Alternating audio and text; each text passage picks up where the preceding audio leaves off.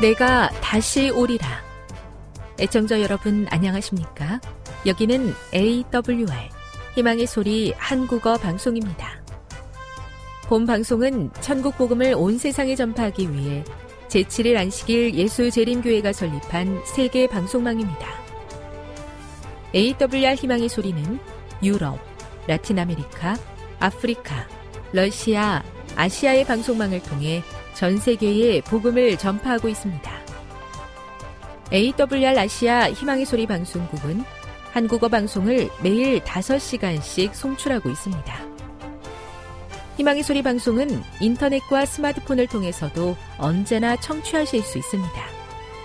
들으실 수 있는 인터넷 주소는 awr.org입니다.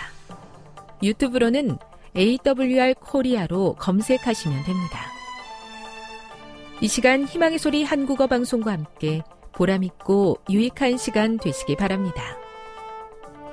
내가 다시 오리라. 여기는 AWR 희망의 소리 한국어 방송입니다. 주파수 안내입니다. 괌에서 송출하는 우리 방송은 한국 표준시로 밤 11시에 9580kHz로 다음 날 오전 6시에 9860kHz로 각각 1시간씩 방송하고 있습니다. 우즈베키스탄에서 송출하는 우리 방송은 한국 표준시로 밤 9시에 15,530kHz로 밤 10시에 9,740kHz로 타지키스탄에서는 밤 9시에 15,255kHz로 각각 1시간씩 방송하고 있습니다. 애청자 여러분의 많은 청취 바랍니다.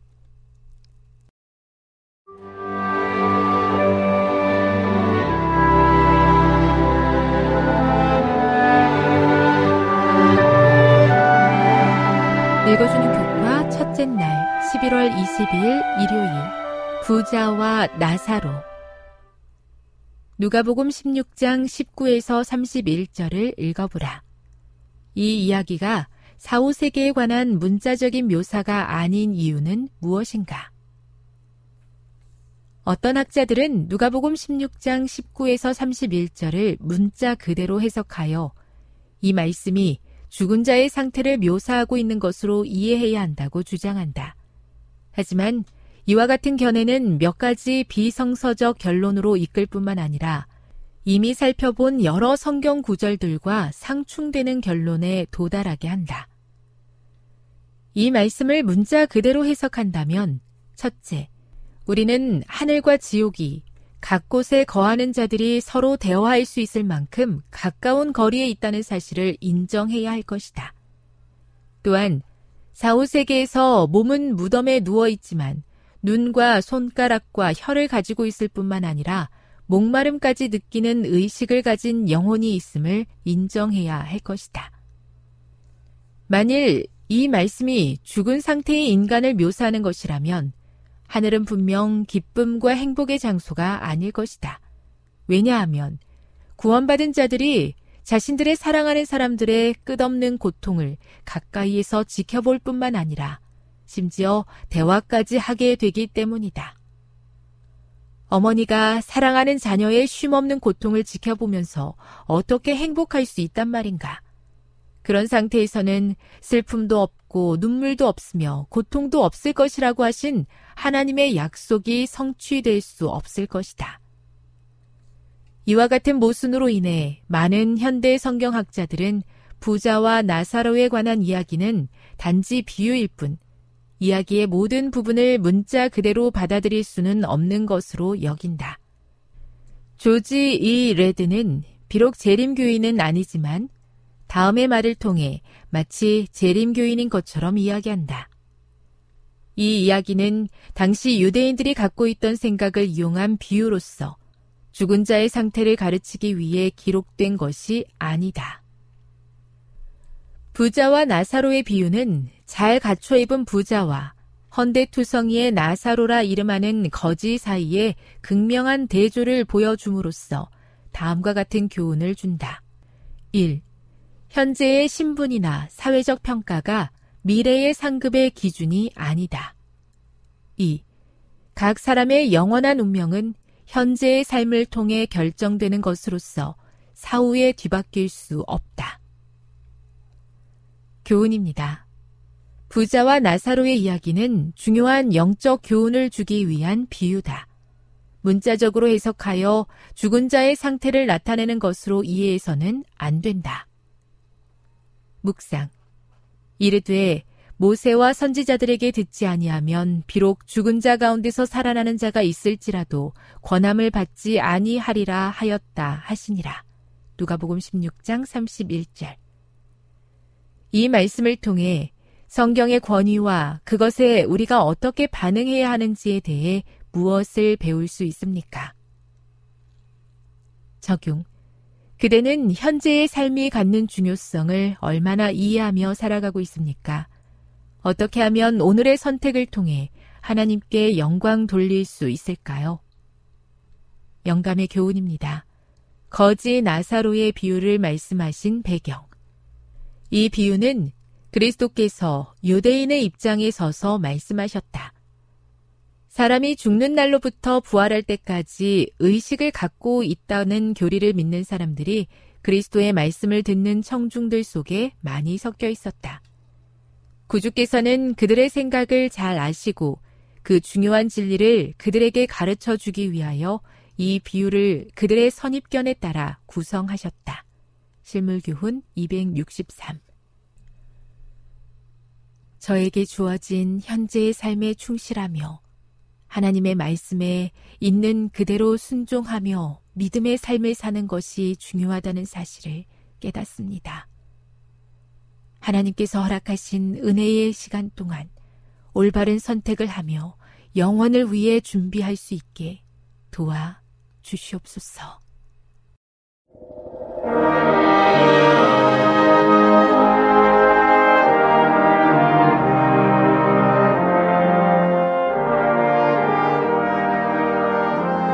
희망의 소리 청취자 여러분, 주 안에서 평안하셨습니까?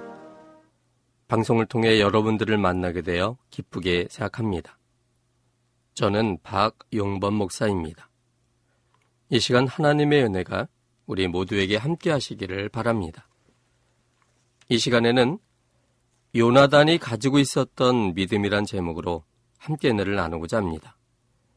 요나단이 가지고 있었던 믿음이란 제목입니다. 본문은 사무엘상 14장 1절로 23절입니다. 사무엘상 14장 1절로 23절입니다. 하루는 사울의 아들 요나단이 자기 병기를 든 소년에게 이르되 우리가 건너편 블레셋 사람이 부대기로 건너가자 하고 그 아비에게는 고하지 아니하였더라. 사울이 기부와 변경 미그론에 있는 석류나무 아래 머물렀고 함께한 백성은 600명 가량이며 아야는 에봇을 입고 거기 있었으니 그는 이가봇의 형제 아이두베 아들이요 비누아스의 손자요 실로에서 여호와의 제사장이 되었던 엘리의 증손이었더라. 백성은 요나단의 간주를 알지 못하니라. 요나단이 블레셋 사람이 부대에게로 건너가려 하는 어기 사이 이편에도 험한 바위가 있고 저편에도 험한 바위가 있는데 하나 이름은 보세스요 하나 이름은 세네라. 한 바위는 북에서 믹마스 앞에 일어섰고 하나는 남에서 게바 앞에 일어섰더라. 요나단이 자기 병기든 소년에게 이르되 우리가 이 할례 없는 자들의 부대에게로 건너가자. 여호와께서 우리를 위하여 일하실까 하노라.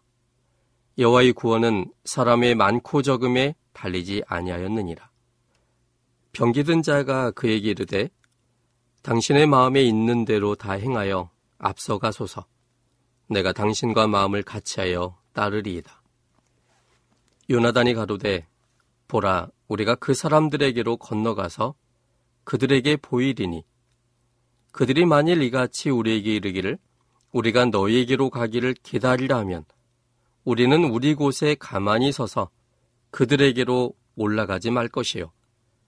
그들이 만일 이같이 말하기를 우리에게로 올라오라 하면 우리가 올라갈 것은 여호와께서 그들을 우리 손에 붙이셨음이니 이것이 우리에게 표징이 되리라 하고 둘이 다 블레셋 사람의 부대에게 보임에 블레셋 사람이 가로되 보라 히브리 사람이 그 숨었던 구멍에서 나온다 하고 그 부대 사람들이 요나단과 그 병기단 자를 대하여 가로되 우리에게로 올라오라.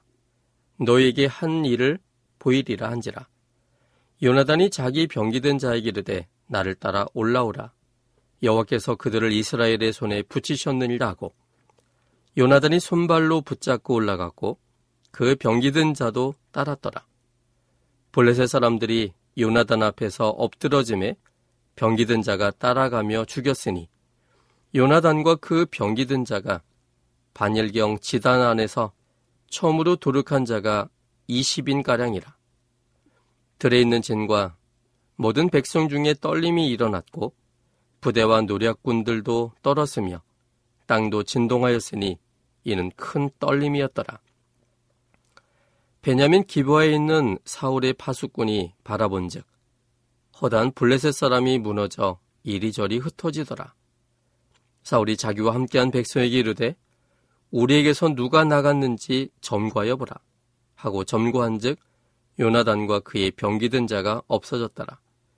사울이 아이야에게 이르되 하나님의 괴를 이리로 가져오라 하니 그때 하나님의 괴가 이스라엘 자손과 함께 있습니다. 사울이 제사장에게 말할 때 블레셋 사람이 지내 소동이 점점 더한지라 사울이 제사장에게 이르되 뇌 손을 거두라 하고 사울과 그와 함께한 모든 백성이 모여 전장에 가서 본즉 블레셋 사람이 각각 칼로 그 동물을 침으로 크게 혼란하였더라.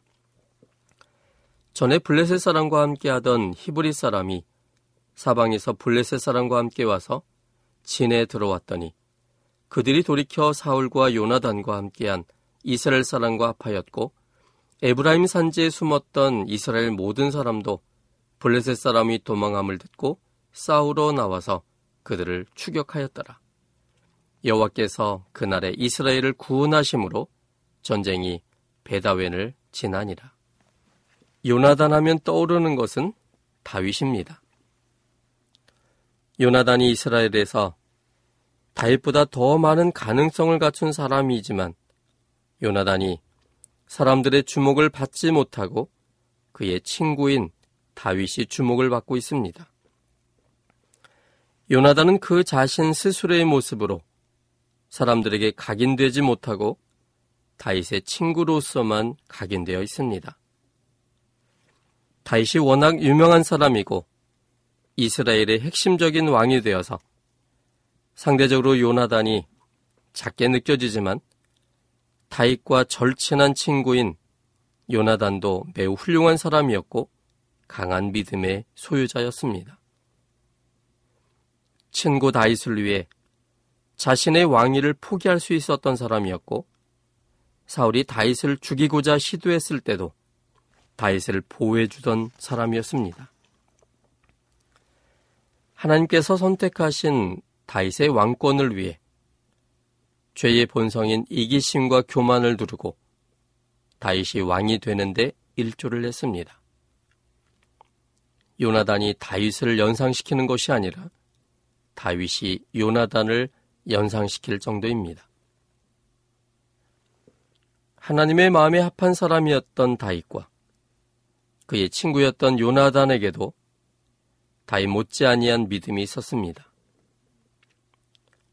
요나단이 가지고 있었던 믿음은 블레셋과의 전쟁을 수행하는 과정 속에서 두드러지게 보여졌습니다.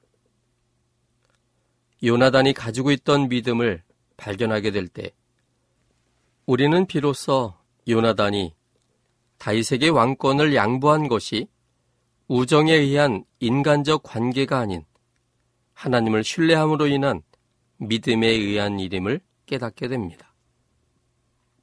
그렇다면 요나단은 어떤 믿음을 가지고 있었을까요? 요나단이 가진 믿음을 발견할 때 우리들 속에서도 죄의 본성에 사로잡힌 삶 대신에 하나님 안에서 통 큰 변화와 도전을 하게 됩니다. 그래서 이 시간에는 요나단이 가졌던 믿음을 본문을 통해 생각해 보고자 합니다. 첫째는 요나단은 하나님께서 우리를 위해 대신 일하신다는 믿음을 가지고 있었습니다. 요나단은 하나님께서 우리를 위해 대신 일하신다는 믿음을 가지고 있었습니다. 여기 6절 전반부에 있는 말씀입니다. 사무엘상 14장 6절입니다. 요나단이 자기 병기든 소년에게 이르되 우리가 이 할례 없는 자들의 부대에게로 건너가자. 여호와께서 우리를 위하여 일하실까 하노라. 당시 블레셋과의 전쟁은 이스라엘의 선제 공격으로 시작되었습니다. 사울의 불안한 왕위에 대한 돌파구로서 당시 이스라엘을 지배함으로 불편함을 주고 있던 블레셋을 공격하였습니다. 이 전쟁이 매우 즉흥적이었고 하나님의 뜻을 구한 결과가 아님을 전쟁에 임하는 이스라엘 군사들의 무기만 봐도 알 수 있습니다. 전쟁을 하고자 하는 사람들이 칼과 창 등의 무기를 전혀 갖추지 못했습니다. 여기 3일상 13장 22절에 보면 싸우는 날에 사울과 요나단과 함께한 백성의 손에는 칼이나 창이 없고 오직 사울과 그 아들 요나단에게만 있느니라라고 기록되어 있습니다. 칼이나 창으로 무기를 삼지 못하고 생활 도구들을 전쟁 무기로 대신하여 전쟁을 하기 위해 나간 것입니다. 누가 봐도 이스라엘이 패배할 것이 분명한 전쟁이었습니다. 그러나 요나단에게는 사람의 생각이 아닌 하나님 중심의 생각이 있었습니다. 비록 전쟁의 출발과 동기는 사람의 뜻이었지만 하나님께서 개입하실 것을 굳게 신뢰하였습니다.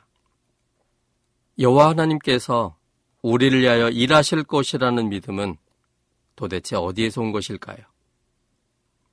이 믿음은 나의 존재와 생명이 전적으로 하나님께 있음을 확신할 때 생깁니다. 여호나님께서 요나단의 생명과 존재의 유임을 요나단은 확신하였습니다. 하나님께서 요나단 자신을 이 땅에 있게 하셨다면 요나단과 이스라엘에 대한 책임을 지실 것이라고 그는 믿었습니다. 그래서 매우 불리하고 불투명한 당시의 상황에서도 요나단은 여호와께서 우리를 위하여 일하실 것을 확신한 것입니다. 믿음은 내 자신에게서 나오지 않습니다. 나의 시작이 내 자신에게 있지 않기 때문에 내 자신이 나의 삶의 주체가 될 수 없습니다. 나의 생명과 존재는 전적으로 나에게 생명을 주셔서 이 땅에 있게 하신 여호와 하나님께 있습니다. 나를 이 땅에 있게 하신 여호와 하나님에 의해서만 지금의 나에 대한 설명이 됩니다. 여호와 하나님은 사랑의 대상으로서 우리 개인을 이 땅에 태어나게 하셨습니다. 우리 개인에 대한 하나님의 목적은 매우 분명합니다. 그것은 하나님의 사랑의 대상으로서의 목적으로 태어난 것입니다. 나의 생명과 존재가 여호나님께 있음을 깨달을 때 하나님 안에서 믿음이 생겨납니다. 하나님의 계획과 뜻으로 태어났다면 우리 개인의 미래와 계획을 이루어 나가실 분은 여호와 하나님이라는 믿음이 생길 수밖에 없습니다. 그래서 성경은 믿음을 하나님을 알게 될 때 이르러 오는 하나님의 선물로서 설명합니다. 사도행전 3장 16절에 있는 말씀을 보겠습니다. 사도행전 3장 16절입니다. 그 이름을 믿음으로 그 이름이 너희 보고하는 이 사람을 성하게 하였나니 예수로 말미암아난 믿음이 너희 모든 사람 앞에서 이같이 완전히 낫게 하였느니라. 여기 믿음에 대하여 설명하기를 예수로 말미암아난 믿음이라고 설명합니다. 예수라는 분이 누구라는 것을 확신할 때, 예수에 대한 확신이 있을 때, 그분을 인격적으로 만나서 거기에 대한 신뢰가 생길 때, 그 결과로서 믿음이 만들어지는 것입니다. 또한 고린전서 12장 9절에 있는 말씀을 보겠습니다. 고린전서 12장 9절입니다. 다른 얘기는 같은 성령으로 믿음을 성령의 은사 중의 하나가 믿음임을 말하고 있습니다. 은사는 성령께서 그 뜻대로 각 사람에게 나눠주시는 선물입니다. 내 속에서 발생하는 것이 믿음이 아니라 성령께서 우리에게 주실 때 갖게 되는 것이 믿음입니다. 또 히브리서 12장 2절에 있는 말씀도 좀 보겠습니다. 히브리서 12장 2절입니다.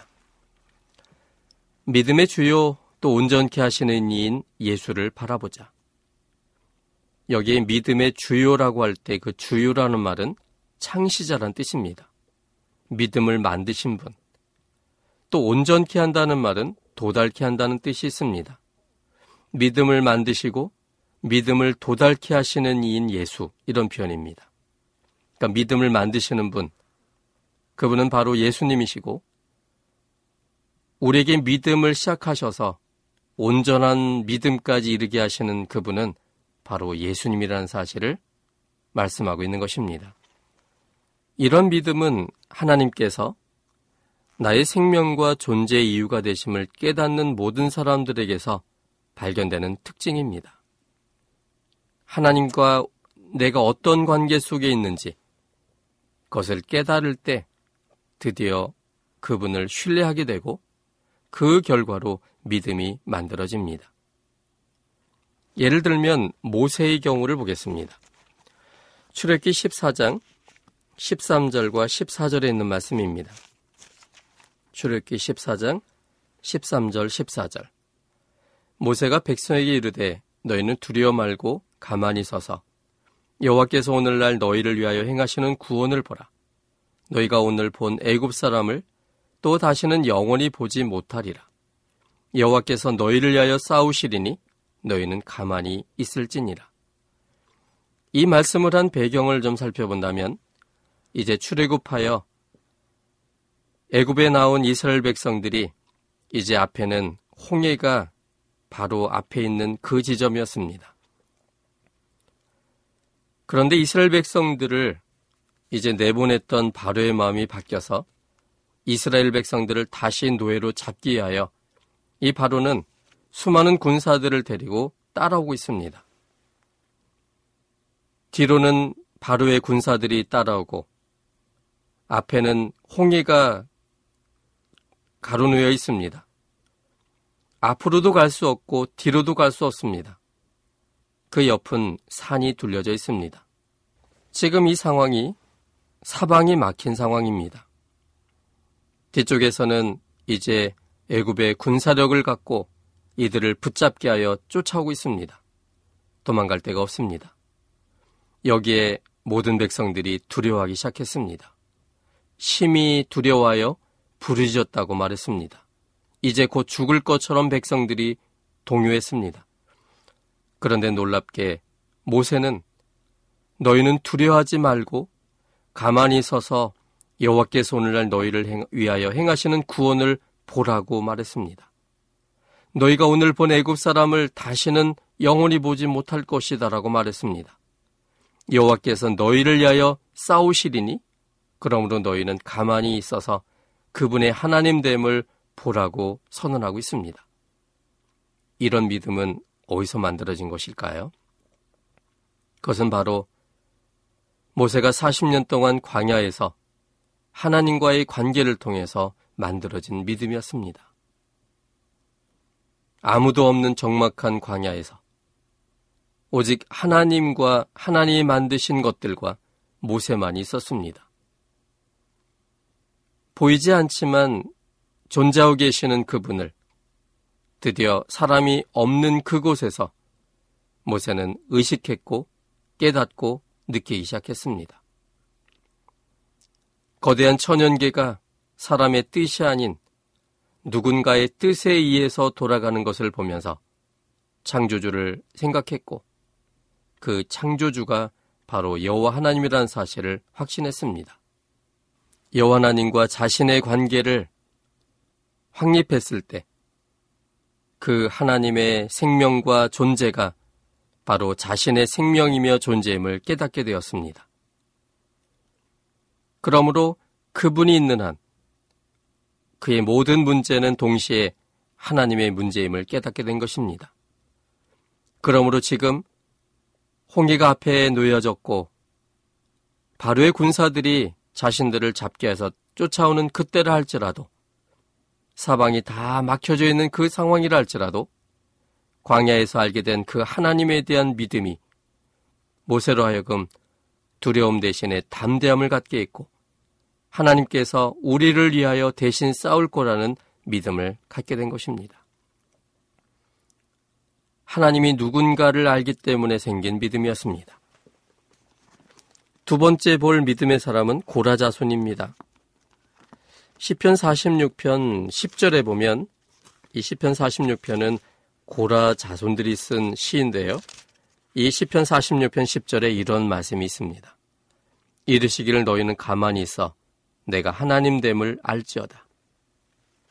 그들이 가만히 있을 수 있는 이유는 그들이 당한 모든 문제가 그들을 창조하신 하나님의 문제임을 알기 때문입니다.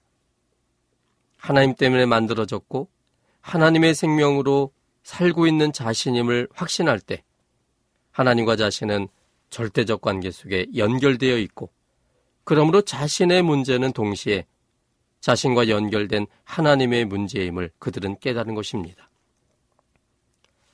이 모든 것이 하나님의 문제라고 확신하자 그들은 이 일에 대하여 나설 필요가 없습니다. 왜냐하면 하나님께서 훨씬 더 지혜롭고 전능하신 분이기 때문입니다.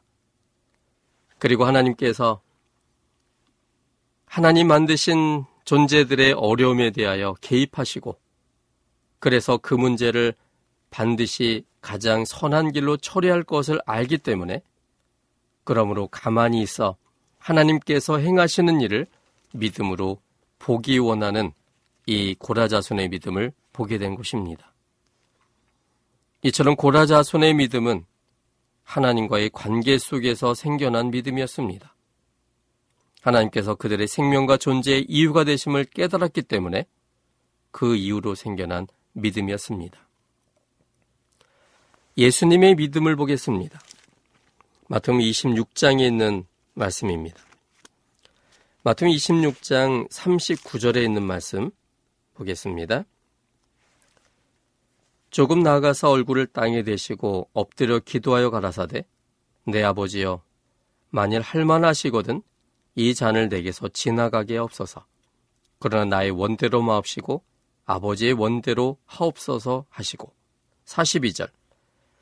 다시 두 번째 나가 기도하여 가라사대 내 아버지여 만일 내가 마시지 않고는 이 잔이 내게서 지나갈 수 없거든 아버지의 원대로 되기를 원하나이다 하시고 44절 또 저희를 두시고 나아가 세 번째 동일한 말씀으로 기도하신 후 여기 예수님이 게세만의 동산에서 하나님과 더불어 세 번 기도하시는 장면이 나옵니다. 이제 인간이시며 죄 자체가 되시는 그 십자가의 길, 그것은 결국 하나님과의 분리를 의미합니다. 한 번도 분리해 본 경험이 없는 예수님은 하나님들과의 분리가 그것이 매우 힘들었고 그것이 가장 큰 고통이었습니다. 그러나 아담을 창조하신 창조주로서 아담의 선택의 결과인 영원한 죽음을 창조주이신 자신이 대신 지기 위하여 이 땅에 오셨습니다. 그런데 죄가 되신 그 자신이 이제 하나님과의 분리를 생각할 때 그것은 매우 힘든 고통이었습니다. 그래서 그 분리의 고통 때문에 예수님은 하나님께 기도했습니다. 아버지시여, 할 수만 있거든 이 잔이 내게서 지나가게 없어서라고 기도했습니다. 그것이 예수님이 가진 정말 간절한 소원이었습니다.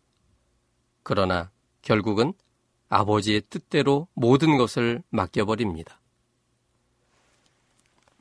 이런 예수님의 믿음은 어디서 온 것일까요? 그건 바로 하나님과의 관계 속에서 일어난 믿음이었습니다. 예수님조차도 예수님의 믿음도 하나님의 관계 속에서 일어난 결과로서의 믿음인 것처럼 사람들의 믿음은 우리 스스로의 것이 아니라 하나님과의 관계 속에서 하나님이 누군가를 알기 때문에 생기는 믿음일 수밖에 없는 것입니다. 여호나님께서 우리를 이 땅의 사랑의 대상으로서 태어나게 하셨습니다. 하나님께서는 우리에 대한 미래의 계획이 있으십니다. 하나님께서 우리의 미래를 여시고 이끄시기 위해 우리 대신 일하시는 것은 아버지로서 당연한 행동이십니다. 시편 139편에 있는 말씀입니다. 시편 139편 13절부터 18절까지 있는 말씀입니다. 주께서 내 장부를 지으시며 나의 모태에서 나를 조직하셨나이다. 내가 주께 감사함은 나를 지으심이 신료 막직하심이라. 주의 행사가 기이함을 내 영혼이 잘 아나이다. 내가 은밀한 데서 지음을 받고 땅의 깊은 곳에서 기이하게 지음을 받은 때 나의 형체가 주의 앞에 숨기우지 못하였나이다. 내 형질이 이루기 전에 주의 눈이 보셨으며 나를 위하여 정한 날이 하나도 되기 전에 주의 책에 다 기록이 되었나이다. 하나님이여 주의 생각이 내게 어찌 그리 보배로우신지요. 그 수가 어찌 그리 많은지요. 내가 세려고 할지라도 그 수가 모래보다 많토소이다. 내가 깰 때에도 오히려 주와 함께 있나이다. 여기 하나님은 우리가 우리의 미래에 대해 생각하는 것보다 하나님이 우리에 대하여 생각하는 것이 훨씬 더 많다고 말씀하셨습니다. 그 수가 얼지 많은지 세려 할지라도 바다 모래처럼 많아서 셀 수 없다라고 말했습니다. 왜 하나님께서 나의 미래에 대하여 더 많은 고민과 생각이 있으셔야만 됩니까? 그것을 이 본문은 그분이 나의 창조주라는 사실을 강조합니다. 하나님께서 우리를 창조하신 분이기 때문에 우리에 대한 미래의 계획을 가지고 계신 분이기 때문에 하나님께서 우리의 미래를 여시고 이끄시기 위해서 우리 대신 더 많은 고민과 미래를 열어가시는 아버지라는 사실입니다. 예수님은 자신을 신뢰하지 못하여 걱정과 두려움으로 하루하루를 사는 백성들에게 천연계를 예화로 사용하시면서 두려워하거나 염려하지 말라고 말씀하셨습니다. 마태음 6장에 있는 말씀입니다. 6장 26절부터 있는 말씀입니다. 공중의 새를 보라 심지도 않고 거두지도 않고 창고에 모아들이지도 아니하되 너희 천부께서 기르시나니 너희는 이것들보다 귀하지 아니하냐 너희 중에 누가 염려함으로 그 키를 한자나 도할 수 있느냐 또 너희가 어찌 의복을 위하여 염려하느냐 들의 백합화가 어떻게 자라는가 생각하여 보라 수고도 아니하고 길쌈도 아니하느니라 그러나 내가 너에게 말하노니 솔로몬의 모든 영광으로도 입은 것이 이 꽃 하나만 갖지 못하였느니라. 오늘 있다가 내일 아궁이에 던지우는 들풀도 하나님이 이같이 입히시거든. 하물며 너일까 보냐 믿음이 적은 자들아. 그러므로 염려하여 이르기를 무엇을 먹을까 무엇을 마실까 무엇을 입을까 하지 말라. 이는 다 이방인들이 구하는 것이라. 너희 천부께서 이 모든 것이 너에게 있어야 할 줄을 아시느니라. 너희는 먼저 그의 나라와 그의 의를 구하라. 그리하면 이 모든 것을 너에게 도하시리라. 그러므로 내일 일을 위하여 염려하지 말라. 내일 일은 내일 염려할 것이요. 한날 괴로움은 그날에 족하니라. 특별히 34절의 원어적 의미는 내일 일은 내일이 염려할 것이니 너는 염려하지 말고 내일을 허락하신 하나님, 내일을 창조하신 하나님께서 너의 내일을 책임져 주실 것이다 라는 의미입니다. 내일은 나의 미래를 함축하고 있는 단어입니다. 현재 나 자신과 미래의 전체가 하나님의 주관하에 있음을 확신할 때 하나님께서 나의 아버지로서 책임져 주심을 믿을 수 있게 됩니다. 그래서 예수님은 하나님을 신뢰하지 못해 스스로 현재와 미래를 감당하고자 하므로 수고하고 무거운 부담감 속에 있는 우리들에게 호소하십니다. 수고하고 무거운 짐진 자들아 다 내게로 오라. 내가 너희를 쉬게 하리라. 하나님을 알므로 하나님께서 자신의 미래를 책임지실 것을 확신한 다윗은 자신의 경험을 바탕으로 시편 55편 22절을 우리들에게 부탁하였습니다. 뇌 짐을 여호와께 맡겨버리라. 너를 붙드시고 의인의 요동함을 영영이 허락지 아니하시리라. 하나님께서 우리를 위해 일하심을 믿으시기 바랍니다. 하나님께 대한 믿음의 크기가 우리의 미래를 결정합니다. 하나님께 대한 믿음은 실패하지 않습니다. 하나님께서 우리를 책임지셔서 최고의 길로 이끄십니다. 그러므로 우리는 하나님을 아셔야 합니다. 하나님과 우리의 관계를 이해하셔야 합니다. 하나님의 존재와 인간의 본질을 깨달으셔야 합니다. 성경이 말하는 하나님의 모습과 하나님의 품성과 인간이 가진 본성이 무엇인지 인간의 본질을 알아야만 합니다. 우리가 하나님과 어떻게 연결되어 있는지, 왜 하나님이 우리와 연결되어 있는지 이 부분을 깨달을 때 우리가 주님과 연결될 수밖에 없는 절대적 관계 속에 있다는 사실을 확신하게 되고 주님의 품성을 통해서 우리가 그분을 점점 알아가게 되고 우리 하나님을 믿고 신뢰하게 될 것입니다. 그 믿음이 결국은 하나님의 관계 속에서 실패하지 않는 결과를 갖게 될 것입니다. 지금 여러분께서는 AWR 희망의 소리 한국어 방송을 듣고 계십니다.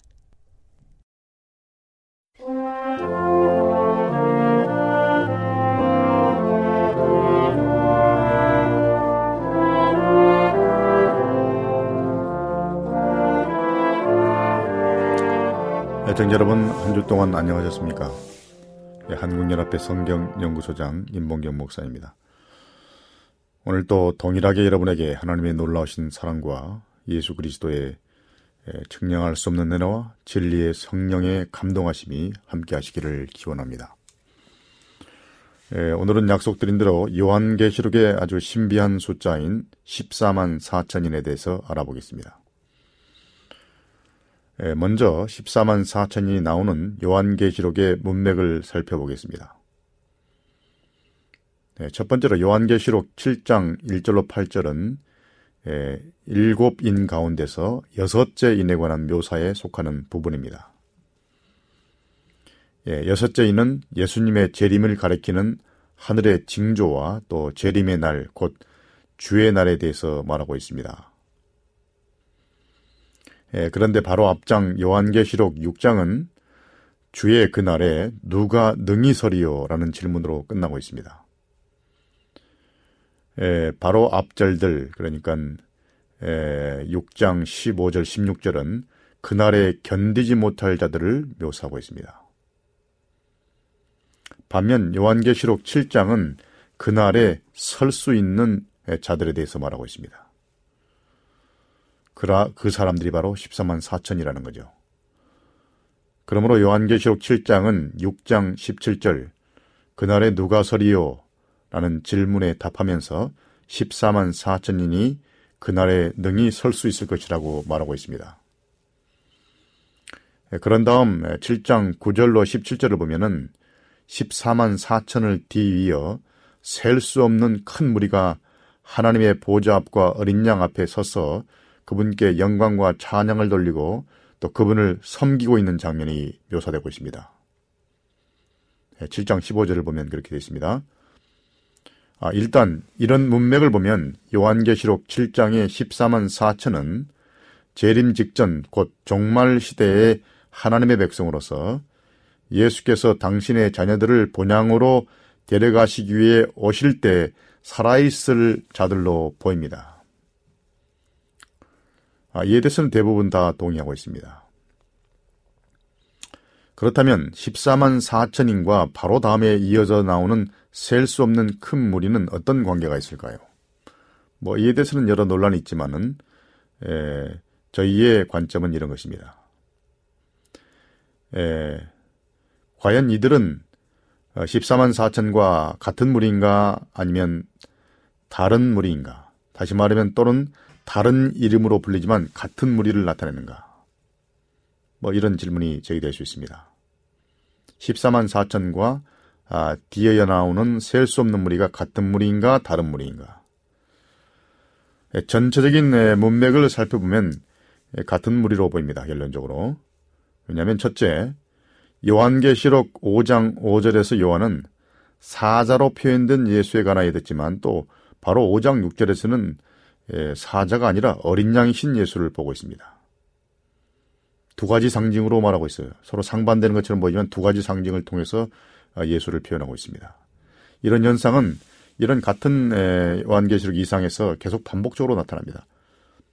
7장 4, 4절에서 요한은 입맞은 자의 수인 14만 4천에 대해 듣지만 바로 이어서 7장 9절에서는 그들이 사실상 큰 무리를 이룬다는 것을 볼 수 있습니다.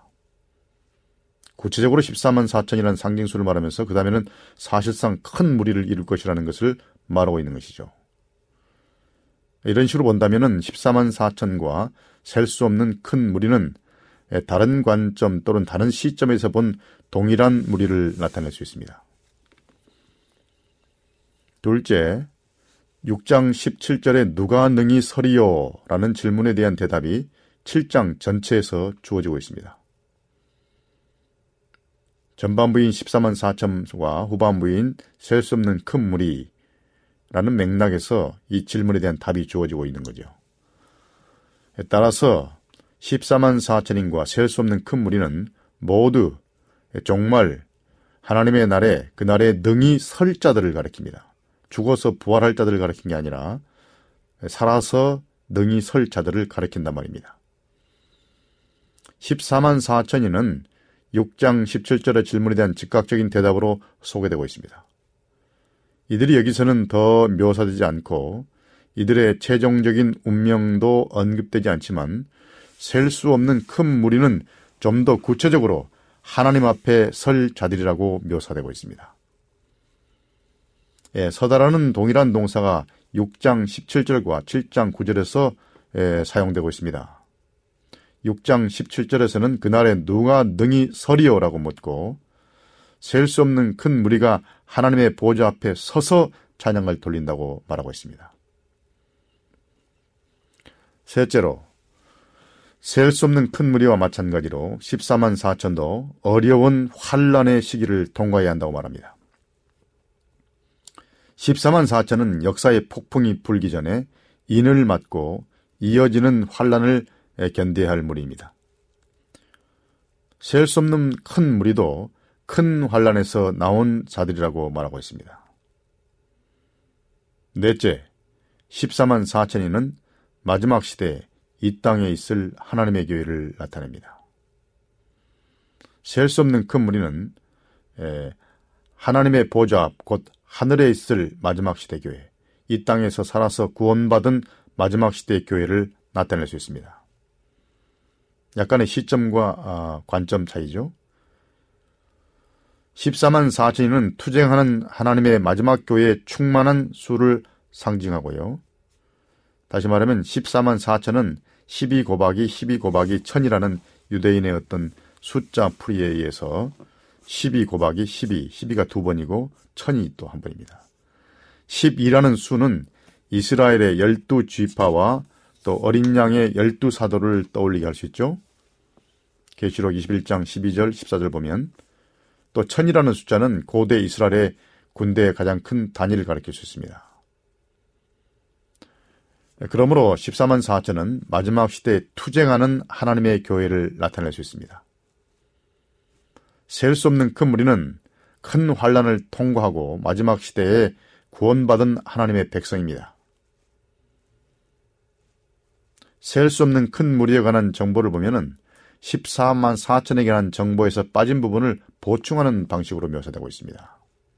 서로 상호 보완적이라는 거죠. 14만 4천인의 인맞음은 셀 수 없는 큰 무리의 최종적 완성에서 절정에 다다르게 됩니다. 다섯째로 14만 4천인은 우리 하나님의 종들이라고 일컬어집니다. 예, 그 헬라어로 종들은 둘로스인데요. 둘로스라 그렇게 일컬어집니다. 셀 수 없는 큰 무리는 하나님을 섬긴다. 헬라어로 라트리오. 예, 그렇게 일컬어지는데요. 이 두 헬라어 단어는 모두 요한계시록 22장 3절에서 구속받은 모든 자를 예, 일컬을 때도 사용되었는데요. 이들이 하나님을 섬기는 종들이다 이렇게 묘사하고 있습니다. 섬기다, 종들이다 이 말이 예, 복합되어 사용되고 있습니다. 그러므로 14만 4천과 셀 수 없는 큰 무리는 마지막 살아서 구속받은 모든 자를 지칭하는 데도 사용되는 것입니다. 따라서 이런 관점에서 보면 14만 4천인과 셀 수 없는 큰 무리를 같은 무리로 이해하는 것이 최선인 것처럼 보입니다. 셀 수 없는 큰 무리는 모든 시대에 나온 구속받은 자 전체를 가리킨다고 보기는 힘듭니다. 왜냐하면 이런 맥락에서 볼 때 종말 시대에 살아서 구원받을 무리를 가리키기 때문에. 자, 그리고 그것이 7장의 초점이 아니기 때문입니다. 7장의 초점은 재림 직전 종말 시대와 관련되고 살아서 재림의 날에 설 자들을 가리키기 때문에 그런 해석은 적절치 못하다고 생각합니다.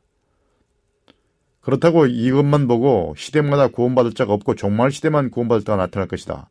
이런 논리를 펴는 것은 아닙니다. 요한계시록의 초점이 종말론적 구원과 또 종말론적 하나님의 백성이 있다는 데 비추어서 이렇게 이해하는 것이 합리적으로 보입니다.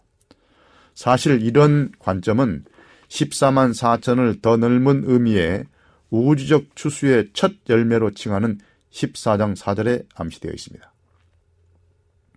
이렇게 말합니다. 이 사람들 14만 4천이는 여자로 더불어 더럽히지 않냐고 정절이 있는 자라. 어린 양이 어디로 인도하든지 따라가는 자며 사람 가운데서 구속을 받아 처음 익은 열매로 하나님과 어린 양에 속한 자들이라고 말했습니다. 14만 4천을 언급하는 두 번째 문맥이 요한계시록 14장 1절 5절인데요. 요한계시록의 중심적인 이상에 속하는 부분입니다. 예, 이 부분은 특별한 방식으로 하나님의 교회에 초점을 맞추고 또 교회와 악의 세력들 간의 투쟁에 초점을 맞추고 있습니다.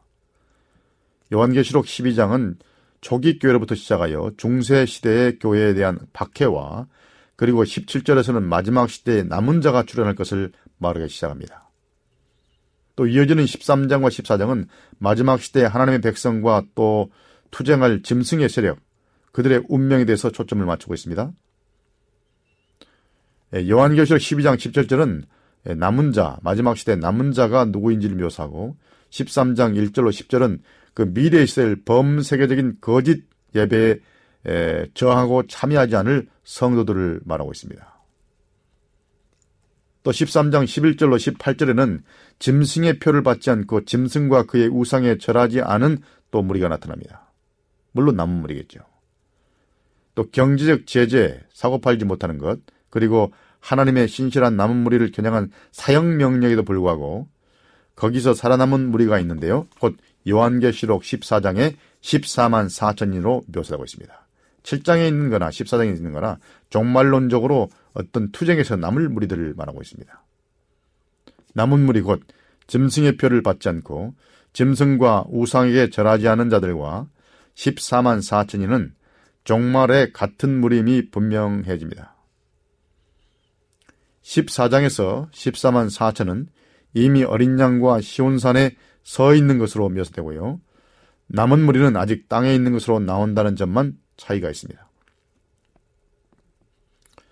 예, 싸우다라는 말은 요한계시록 12장 17절과 13장 17절에 나옵니다. 요한계 12장 17절에서는 전쟁이 남은 무리와 치러지고 13장 7절에서는 성도와 치러진다고 말하고 있습니다. 12장 17절의 남은 무리와 13장 7절의 성도는 동일한 무리를 가리켜야 맞습니다. 12장 17절, 13장 10절, 14장 12절은 남은 무리의 주요 특성을 조금 다르게 묘사하고 있습니다.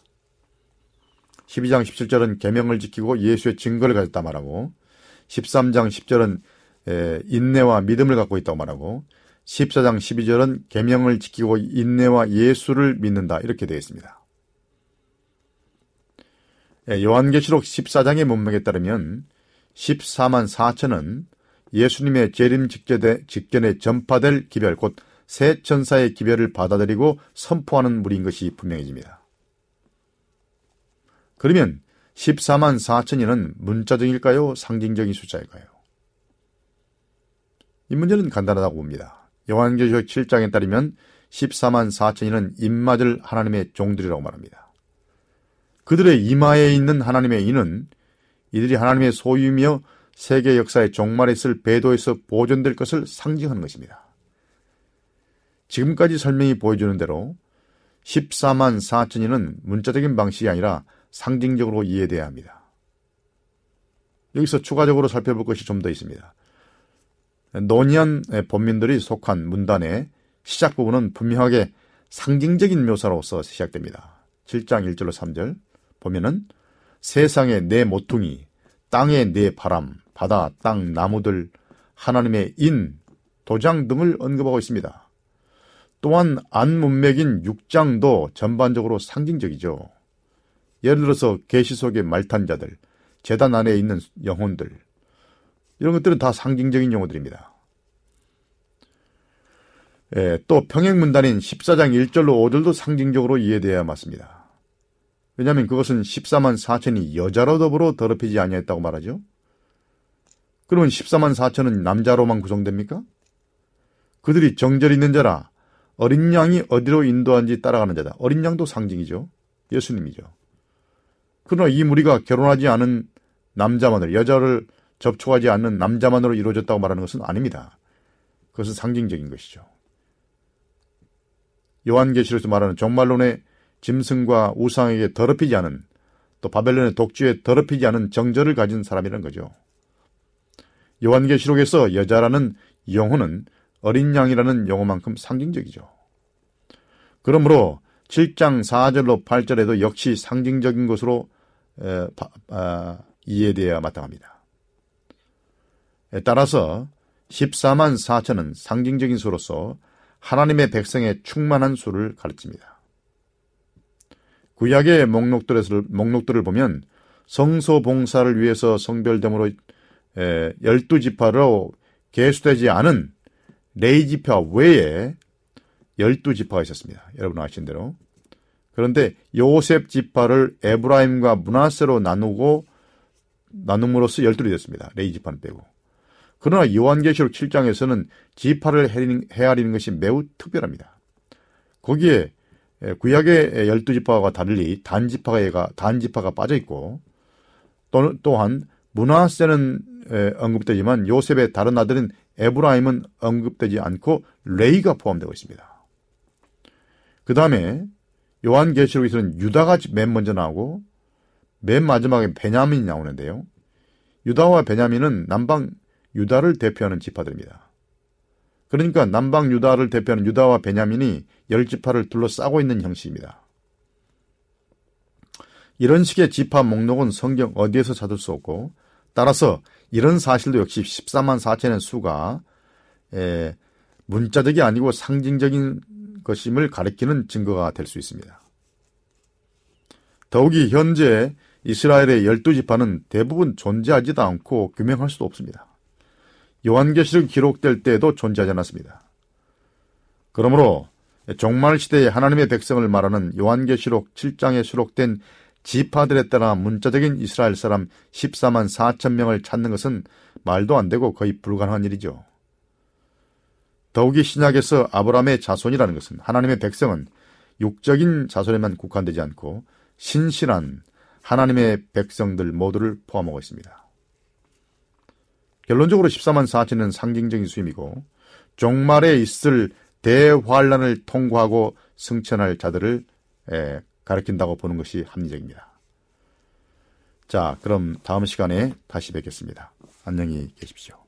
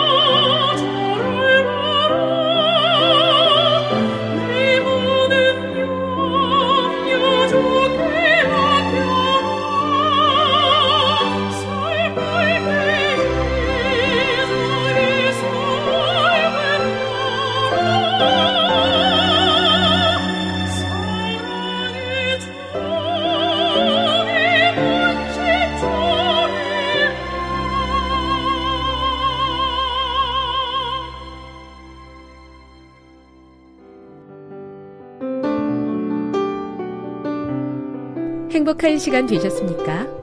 지금까지 여러분께서는 AWR 희망의 소리 한국어 방송을 청취하셨습니다.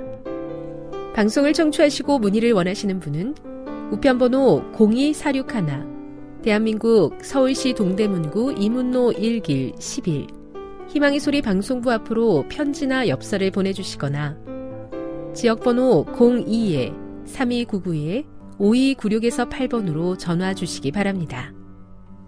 지금까지 함께 해주신 애청자 여러분들께 감사드립니다. 애청자 여러분, 다음 이 시간까지 하나님 안에서 늘 평안하십시오.